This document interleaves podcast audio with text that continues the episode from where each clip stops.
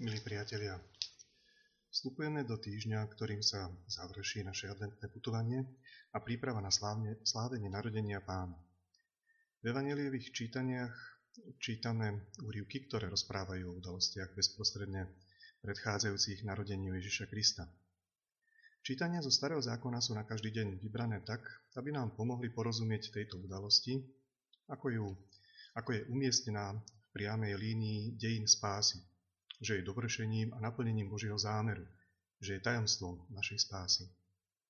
Dnešné prvé čítanie predstavuje starobilé proroctvo, ktoré vyslovuje patriarcha Jakub vo svojom otcovskom požehnaní svojho syna Júdu. V Evangeliu uvádza Matúš Júdu ako jedného z jeho predkov v rámci rodokmeňa Ježiša Krista. V tomto naplnení proroctva o judových potomkoch stojí Ježiš Kristus ako ten, ktorému kráľovská hodnosť patrí v konečnom určení. V rodokmení je Ježišova kráľovská hodnosť ďalej zdôraznená hneď v úvode, keď ho evangelista uvádza ako syna Dávidovho. Dávid sa v rodokmeni spomína ešte dvakrát v tom dnešnom úrivku. Uprostred a na konci. Evangelista, evangelista tak chcel zdôrazniť skutočnosť, že Ježiš je syn a dedič v línii kráľovskej dynastie kráľa Dávida. To ale nie je všetko a jediné, čím nás má tento rodokmeň poučiť.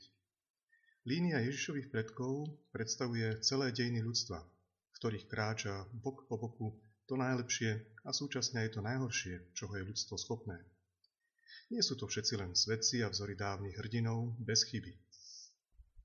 Matúš spomína v rodokmeni 5 žien, hoci v starozákonných rodokmeňoch ženy zvyčajne chýbajú.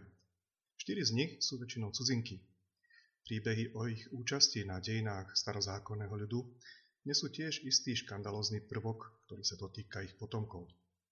Pre Ježišových súčasníkov je počatie Pany Márie, piatej ženy v rodokmeni, tiež istým spôsobom škandalózne. A jej manžel sa situáciu snaží riešiť ohľaduplne nasledujúcom rozprávaní v Evangeliu. Okrem škandalózneho konania, ale tie ženy, tieto ženy v starom zákone spája viera. Viera, ktorú Boh prijíma robí z nich kľúčové postavy v dejinách spásy. Matúš nám tak uvádza Ježiša, ako je ozajstne zaradený do ľudskej línie, ktorej sa odráža celé ľudstvo.